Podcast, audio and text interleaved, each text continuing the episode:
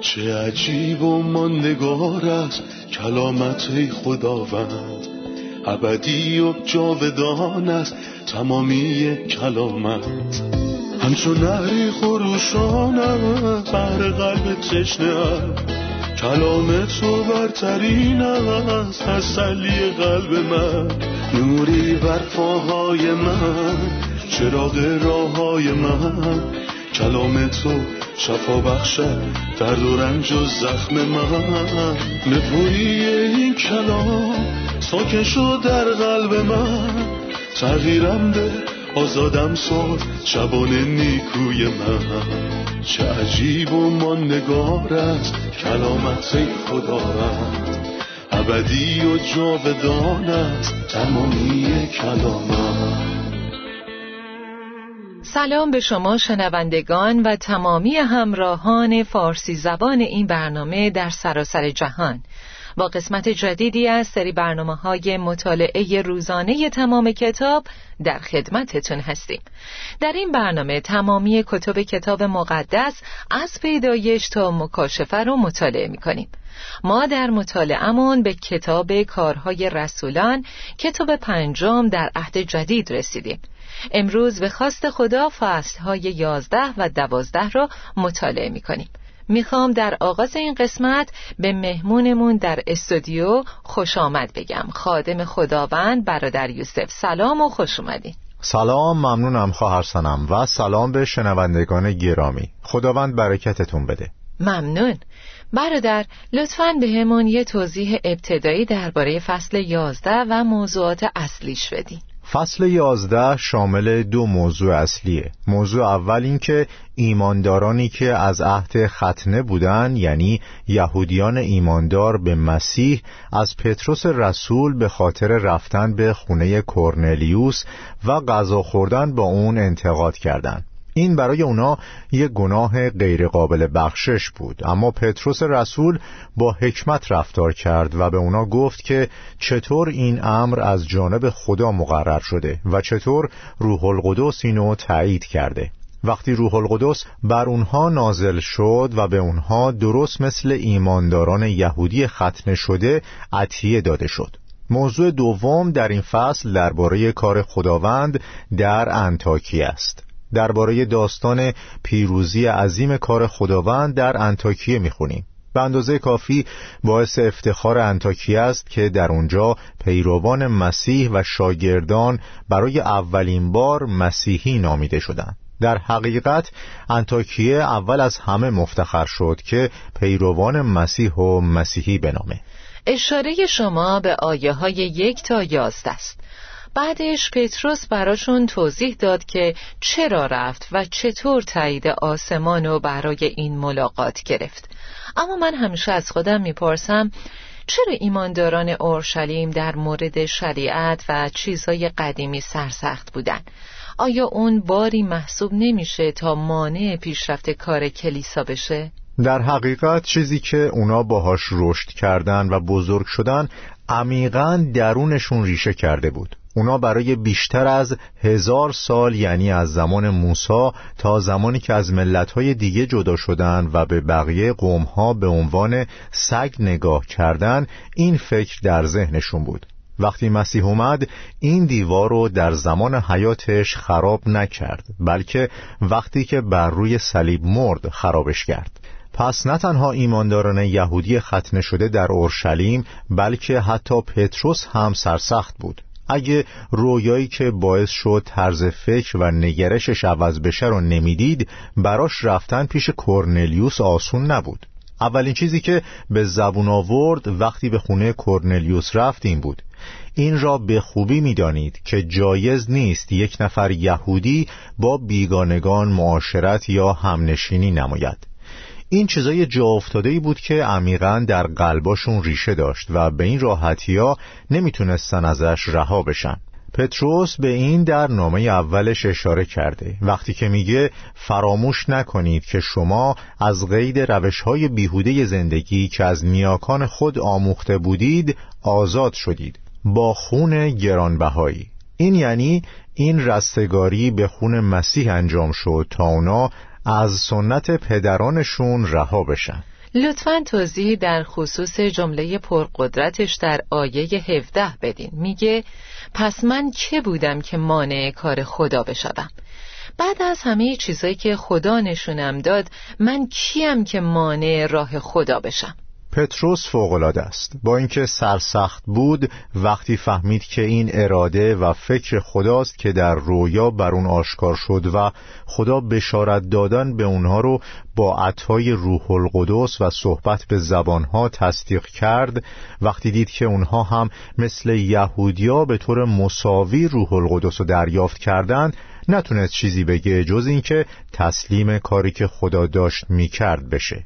نمی‌تونم جلوی خدا وایسم هاشا انسان نمی‌تونه جلوی خدا بیسته بلکه از او پیروی می‌کنه من واسه خودم فکرایی داشتم اما وقتی اراده خدا رو فهمیدم باید از دستوراتش پیروی کنم در نتیجه این کلام واکنش کلیسای اورشلیم چی بود؟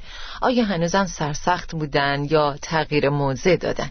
پتروس رسول حکمت به خرج داد که تنها نرفت اون با خودش شش تا از برادران رو برد و بازم حکمت به خرج داد و از خشونت و سنگدلی استفاده نکرد. نیومد بگه من خودم می‌دونم باید چی کار کنم. من رسولم کلیدای آسمان دست منه و این کارو کردم. نه بلکه با حکمت با اونا حرف زد و بر اونا فائق اومد. اونا نه تنها دست از مقاومت کشیدن بلکه در آیه 18 میگه وقتی این را شنیدند خاموش ماندند. نه تنها این بلکه وقتی خدا را ستایش می کردند گفتند پس در این صورت خدا به غیر یهودیان نیز این فرصت را بخشیده است تا آنها هم از گناهان خود توبه کنند و حیات یابند. بر طبق این آیات در کلیسای امروزی وقتی در موردی اختلاف نظری وجود داره و فردی دلایلی ارائه می‌کنه موضع کلیسا باید چی باشه؟ اگه این دلایل درست و کتاب مقدسی باشن دیگران حتی اگه در اول نقطه نظری مخالف داشته باشن باید تسلیم کلام خدا باشن. و اون شخصی که حق با اونه نباید سرسختانه به نظرش بچسبه. طبعا دیگران ممکنه درکی که اون داره رو نداشته باشن بلکه باید با فیض رفتار کنه. فیض و لطف مدام همیشه برنده است. درسته. آیه های 19 تا 26 رو می‌خونم. در اثر شکنجه و آزاری که به دنبال مرگ استیفان آغاز شد عده زیادی پراکنده شدند و تا فنیقیه و قبرس و شهر انتاکیه مهاجرت کردند. اما آنان پیام خود را به هیچ کسی جز یهودیان اعلام نکردند. ولی در میان ایشان چند نفر از اهالی قبرس و قیروان نیز بودند که به محض رسیدن به انتاکیه با یونانیان به گفتگو پرداختند و درباره عیسی خداوند بشارت دادند. قدرت خداوند با ایشان بود و عده زیادی ایمان آورده به خداوند روی آوردند. این خبر در اورشلیم به کلیسا رسید و در نتیجه برنابا معمور شد که به انتاکیه سفر نماید. وقتی او به آنجا رسید و برکات خدا را با چشم خود دید شادمان شد و آنان را تشویق می کرد که از دل و جان در وفاداری نسبت به خداوند استوار بمانند. او مردی نیکوکار و پر از روح القدس و ایمان بود. پس عده کثیری به خداوند تسلیم شدند بعد از آن برنابا به شهر ترسوس رفت تا شاول را پیدا کند پس او را یافته به انتاکیه آورد و مدت یک سال تمام با ایمانداران جمع می شدند و عده بسیاری را تعلیم می دادند. در انتاکیه بود که برای اولین بار پیروان عیسی را مسیحی نامیدند. می‌بینیم که مشکلات وجود داره اما پراکندگی وسیع باعث ازدیاد سمرات هم هست. لطفا دوباره از برکات رنج ها و سختی ها بهمون بگین. سختی ها برای قوم خدا برکته. معمولا وقتی رفاه میاد بعضی از ما رو از خداوند دور می‌کنه. اما تنگی ها باعث میشه بیشتر به خداوند بچسبیم و در خصوص کلیسای اولیه سختی ها واقعا یه برکت بود چرا که باعث پراکندگیشون شد.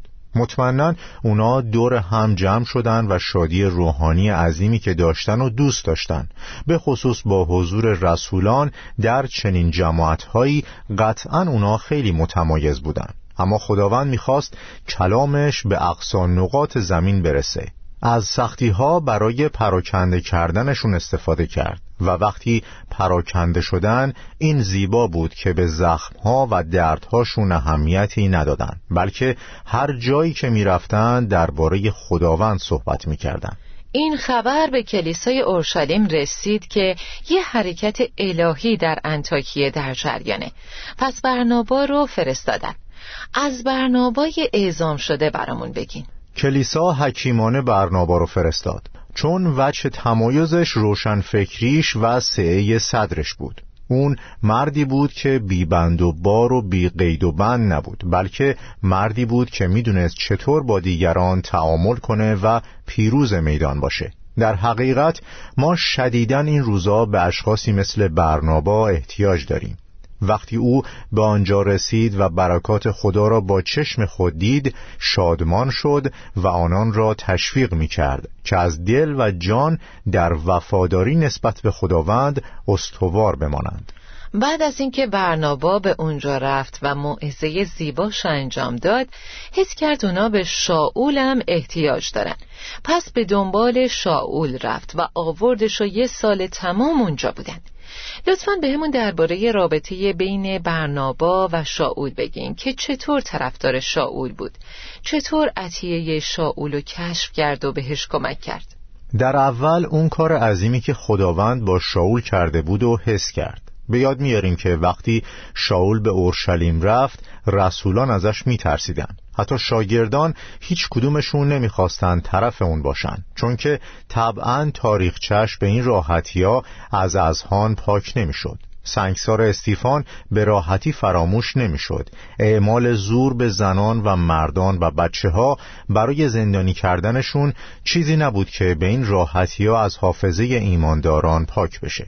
اما برنابا کسی که روشن فکر و با صدر بود می‌دونست که خداوند می‌تونه افراد و تغییر بده. شاول برداشت با اینکه داستانش رو می‌دونست اونو پیش رسولان برد. شاول با اونا درباره چگونگی دیدن خداوند در راه صحبت کرد و برنابا زمانی که شاول با ایمانداران بود پی برد که عطیه ای داره خصوصا عطیه تعلیم. اون خودش ابن الوعز یعنی کسی که عطیه موعظه داره بود. اما نو ایمانان تنها به موعظه نیاز ندارن. طبعا موعظه عالیه و ایمانداران بهش محتاجن اما اونا به بنا شدن و تعلیم هم احتیاج دارن. اون حس کرد کسی وجود داره که موثرتر از خودشه و این امتیازی است که باید برای برنابا به حساب بیاد. بعضی وقتا من نمی‌خوام هیچ کس دیگه جز خودم جلوی تصویر باشه. برنابا از این دست آدما نبود. اون هرگز براش مهم نبود که در جایگاه دوم باشه. مهمترین چیز اینه که مسیح مقدمه. طبعا این یه روح فوقالعاده است که امروزه در بسیاری از خادمین وجود نداره. اما در برنابا بود و امیدواریم که در تمامی کسانی که به مسیح خدمت می‌کنن باشه. شاگردان اولین بار در انتاکیه مسیحی نامیده شدن نظرتون در مورد این نامگذاری چیه؟ مسیحی به یادمون میاره که ما پیروان مسیحیم نه تنها پیروان مسیحیم بلکه معتقدم اونا رو در انتاکیه مسیحی نامیدن چون شبیه مسیح بودن اونا خیلی درباره مسیح حرف می زدن. مسیح این بود مسیح اون بود. وقتی اونا قبلا به عنوان غیر ایمانداران درباره مسیحی که روی زمین بود حرف می زدن صرفا درباره یه نفر حرف می زدن. اما وقتی حیات مسیح و زندگی کردن اون وقت مسیحی شدن. من یه سوال از کارهای رسولان یازده دارم آیه 27 در این آیه یهودیان رو می‌بینیم که از امتها کمک می‌گیرن. با اینکه می‌دونیم رابطه خوبی بین ایمانداران یهودی و غیر یهودی برقرار نیست. پس چطور قبول کردن از اونا کمک بگیرن؟ اونم کمک از جانب غیر یهودیانی که یهودیان به اونا به چشم یه مشت بیکفایت نگاه می‌کردن. معتقدم خداوند این اجازه رو داد تا شکاف موجود بین یهودیان و غیر یهودیان رو از بین ببره. اما یه چیز دیگر رو هم ملاحظه می‌کنیم. خداوند اجازه کمک از جانب غیر یهودیان به یهودیانو داد نه برعکسش. اونم به دلیل حکمت الهی خداوند بود برای شکستن غرور یهودیان چرا که به کمک غیر یهودیان احتیاج پیدا کردن. بسیار خوب. میریم سراغ فصل دوازده. لطفا به همون دیدگاهی درباره نکات و موضوع اصلی فصل دوازده بدین. خوبه که فصل دوازده رو در ارتباط با فصل یازده در نظر گرفت. چون این چیزیه که ما داستان دو شهر مینامیم. داستان شهری که داشت در تاریکی بتپرستی غرق می‌شد ولی به دژی برای مسیحیت بدل شد و اولین جایی بود که ایمانداران مسیحی نامیده شدند. و از اونجا همون جوری که در فصل بعد می‌بینیم به سراسر عالم گسترش پیدا کردند از طرف دیگه داستان شهری رو می‌بینیم که یه زمانی مقدس بود ولی متاسفانه وقتی مرتکب جرم دورانها میشه آفتابش غروب می‌کنه و توسط امتها لگدمال میشه تا زمانشون از راه برسه. یه بار دیگه اورشلیم در اداوت می‌بینیم. اما نه بر ضد مسیحی که مصلوبش کرد بلکه بر ضد هر کسی که نام مسیح رو بر خود داشت. پس اورشلیم یعقوب رو کشت و می‌خواست پتروس رو هم بکشه. اما خدمت یعقوب به پایان رسیده بود در حالی که خدمت پتروس به پایان نرسیده بود. پس یعقوب مرد ولی نه قبل از اینکه زمانش برسه. اون رسالتش رو تموم کرد. ولی پتروس نمرد بلکه هیرودیس بود که در آخر این فصل مرد. سربازایی که از پتروس مراقبت می‌کردن هم مردن. اما پتروس زنده موند تا پیر شد و خدمتشو به طور کامل انجام داد. درسته. یعقوب کشته شد در حالی که پتروس زنده موند. به همون درباره فکر خدا برای رهایی و نجات بگین. خدا حکیمه و هر کاری بخواد انجام میده و ما همگی به واقع بنده هاشیم. خدا دید که خدمت یعقوب باید زودتر تموم بشه. ما می‌دونیم که دو برادر در میان رسولان بودن یعقوب و یوحنا. یعقوب اولین نفر از بین رسولان بود که مرد و یوحنا آخرین از رسولان رسولان. یعقوب کشته شد اما گفته شده که یوحنا مرگی طبیعی داشت. حالا کی بیشتر تحمل کرد؟ در حقیقت هر دوشون. یکی وقتی به عنوان شهید مرد متحمل شد و اون یکی وقتی مثل یه شهید زندگی کرد متحمل شد. یوحنا به جزیره پاتموس تبعید شد به خاطر شهادت به مسیح. خدا حکیمه. اون یکی از خادمین موفق و انتخاب می‌کنه که زود به خونه بره و اون یکی عمری طولانی داشته باشه. ما نمی‌تونیم واسه خدا چرا بیاریم. ای آدم تو کیستی که به خدا جواب می‌دهی؟ آیا من می‌تونم به خدا بگم چرا این کار یا اون کار کردی؟ خدا آزاده و او بر ما برتره. آزادی او با استکبار و استبداد نیست بلکه حکیمانه است. با حکمت عمل می‌کنه و بهترین رو انجام میده. پس جانم رو تسلیم حکمت او می‌کنم. خب برادر لطفا درباره هیرودیس این شاه خونخوارم بهمون بگین. هیرودیس مردی شریر از خانواده شرور بود. عموش کسی بود که یحیای تعمید دهنده رو به قتل رسون. پدر بزرگش همونی بود که بچه های بیت لحمی رو کشت. پس کل این خانواده سرشار از شرارت و خونخواری تمام اعضای خانواده که در عهد جدید بودن شرور بودن. جدش پسر بچه های معصوم رو به قتل رسون تا تخت پادشاهیشو حفظ کنه. اینجا هم این هیرودیس پلید دید که کشتن یعقوب یهودیان خشنود می‌کنه و به دنبال کسب رضایت یهودیان بود و یکی از رسولانو کشت. برای جلب رضایت عامه مردم و بر ضد قوانین و عدالت. اما می‌دونیم که این آدم متکبر به اون چه سزاوارشه می‌رسه. در آخر این فصل کرمها اونو زنده زنده می‌خورن. آیه شش میگه یک شب قبل از آن روزی که هیرودیس می‌خواست پتروس را به دادگاه بیاورد پتروس در زندان بین دو سرباز با دو زنجیر بسته شده و به خواب رفته بود و نگهبانان جلوی در زندان پاس می‌دادند. ناگاه فرشته خداوند در کنار پتروس ایستاد و نوری در آن اتاق تابید.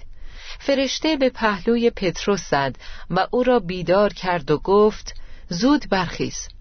فورا زنجیرها از دستهایش به زمین افتاد. فرشته به او فرمود کمر خود را ببند و کفشهایت را بپوش. و او چنان کرد. سپس فرشته به او گفت ردایت را با خودت بپیچ و به دنبال من بیا. پس به دنبال او رفت و هیچ فکر نمی کرد آنچه فرشته انجام می‌داد حقیقت داشته باشد. او گمان می کرد این وقایع را در رویا می بیند. وقتی از پاسگاه های اول و دوم گذشتند به دری آهنی که به طرف شهر باز می‌شد رسیدند. در خود به خود به روی آنان باز شد. آنها بیرون رفتند. از کوچه میگذشتند که ناگهان فرشته ناپدید شد. در پتروس در این شب خوابیده بود. کلا انگار خواب و دوست داشت. روی کوه تبدیل هیئت و در باغ جد سیمانی هم خوابید. اینجا هم در شبی که فرداش قرار بود کشته بشه خواب بود. آیا خواب پتروس اینجا نوعی بی تفاوتیه؟ این خواب آرامشه. آسوده به بستر می‌روم و میخوابم. این حرفا حرفای داووده در حالی که از دست ابشالوم فرار می‌کرد. یعنی هنوز امکان کشته شدنش بود ولی داوود خوابید. پتروس هم در شرف کشته شدن بود. این اتفاق قرار بود روز بعد بیفته ولی اون خواب بود. اون آرامش داشت و داشتن آرامش در میان خطر حسی فوقالعاده است. بعضی وقتها ما در خطر نیستیم و آرامش نداریم. اما بعضیا هستن که در حالی که در کوره آتیشن آرامش دارن. یکی از اونا پتروس رسول بود. بعضیا میگن چون مسیح بهش گفته بود ولی وقتی پیر بشوی و در اون زمان پیر نشده بود. گویا داشت می‌گفت هیرودیس نمی‌تونه بهم آسیبی بزنه. پس گرفت خوابید و به نظر میاد خواب عمیقی هم بوده. چون فرشته مجبور شد به پهلوش بزنه. حتی وقتی بیدار شد و کفشها و رداشو پوشید و راه افتاد فکر می‌کرد که داره خواب می‌بینه. به نظر خواب عمیقی می اومده اونم برای کسی که نگران بیدار شدن برای اعدام نبوده. مردی که قلبش سرشار از آرامشیه که فراتر از هر فکریه. اون خواب بود در حالی که کلیسا با جدیت براش دعا می کرد خدا دعای کلیسا رو اجابت کرد. خب عزیزان استراحت کوتاهی می‌کنیم و خیلی زود با ادامه درس برمیگردیم.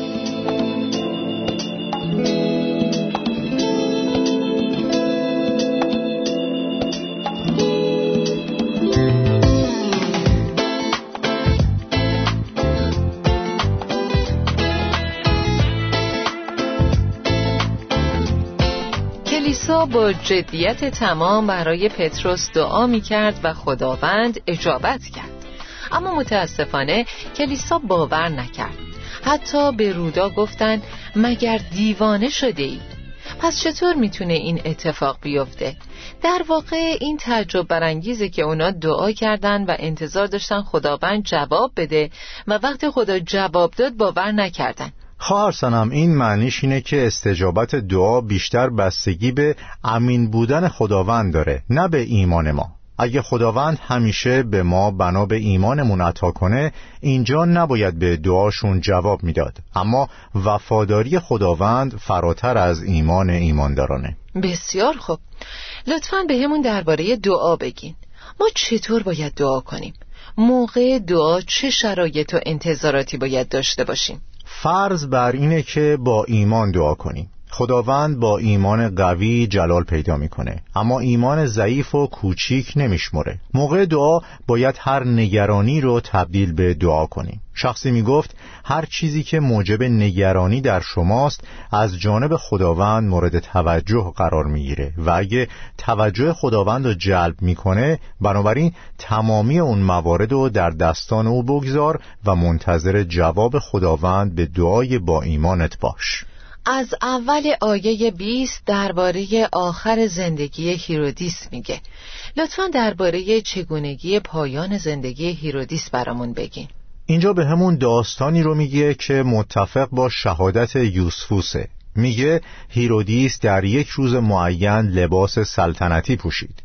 اون لباس از نقره بافته شده بود. پس وقتی رفت بیرون زیر نور آفتاب گویی هاله‌ای از شکوه و جلال به دورش بود. پس اون افرادی که می‌خواستند تملق هیرودیس رو بگن که از اهالی سور بودن گفتن این سخنان سخنان یکی از خدایان است نه یک انسان.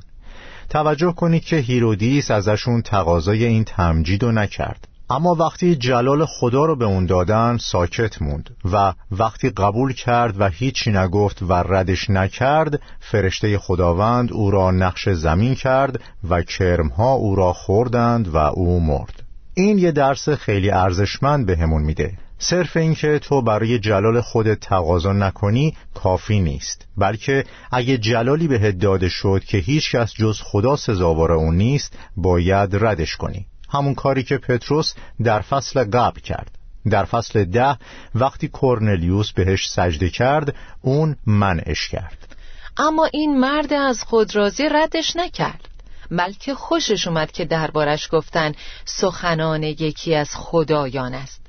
خیلی از پادشاهان و خیلی از رؤسا فکر می‌کردن که واقعا خدا هستن. اما اونا واقعا اون چیزی که شایسته حماقتشونه رو دریافت کردن. چون این حماقته که خودت بخوای جایگاه خدا رو بگیری. پس باعث شد فرشته خدا بزندش و توسط کرمها خورده شد و مرد. معمولا یکی میمیره بعد کرما میخورنش. اما اتفاقی که برای هیرودیس افتاد این بود که اون هنوز زنده بود که کرما خوردنش. بعد مرد و فرشته خداوندی که به پهلوی پتروس زد تا نجاتش بده همون ضربه را به هیرودیس زد تا کشته بشه و بمیره. و این فصل با بیان اینکه پیام خدا هر روز با تأثیر بیشتری انتشار می‌یافت به پایان می‌رسه. برادر انتظار می‌رفت پتروس در آخر این فصل مرده باشه. اما سرانجام هیرودیس مرد و پتروس نجات پیدا کرد. درسته. این پیامی به مردم رنج دیده است که خدا به خاطر مسیح همیشه و در همه جا با ماست.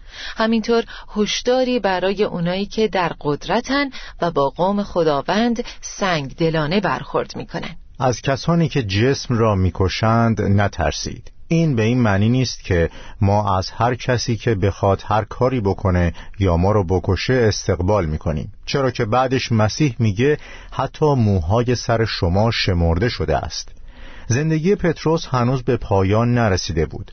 پس نه هیرودیس نه بزرگتر از هیرودیس قادر به پایان دادنش نبود. حتی یه روز زودتر از موعد خودش. این مخصوص قوم خداست که در رنج و دردن. نترسین. محکم و ثابت در خداوند با شجاعت بایستید و باور داشته باشید که خدا نیکوست. در خصوص اونایی که قوم خدا را آزار میدن و به اونا به چشم حقارت نگاه می‌کنن باور کنید که بر هر معمور یک معمور بالاتر نظارت می‌کند. مهم نیست چه جایگاه بالایی داشته باشید. بالای سرتون یه مافوق هست و بالاتر از همه خداه. شما در مقابل او میستید نه به عنوان پادشاه یا رئیس یا کلانتر یا شهردار. شما در مقابل او به عنوان یه انسان مسئول میستید با مسئولیتتون که خدا بهتون داده تا عادلانه حکم کنید. اما شما چی کار کردید؟ اگه عادلانه عمل نکنید در معرض داوری سختی خواهید بود. خیلی از اون ستمگران با داوری خودشون بر روی زمین مواجه شدن و اونایی هم که مواجه نشدن نمی‌تونن از داوری خدا فرار کنن. درسته. ممنونم برادر یوسف. خداوند بهتون برکت بده. آمین. خداوند به شما هم برکت بده. شنوندگان و خوبان همراه تا شنیدن یه برنامه دیگه و درسی تازه خداوند نگهدارتون. چه عجیب و ماندگار است کلامت خداوند. ابدی و جاودان است تمامی کلامت. همچون نهری خروشان است بر قلب تشنه کلام تو برترین است تسلی قلب من. نوری بر پاهای من چراغ راه های من. کلام تو شفا بخشد درد و رنج و زخم من. نپوری این کلام ساکن شد در قلب من. تغییرم به آزادم ساد شبان نیکوی من. چه عجیب و ماندگار است کلامت خدا رد ابدی و جاودان است تمامی کلامت.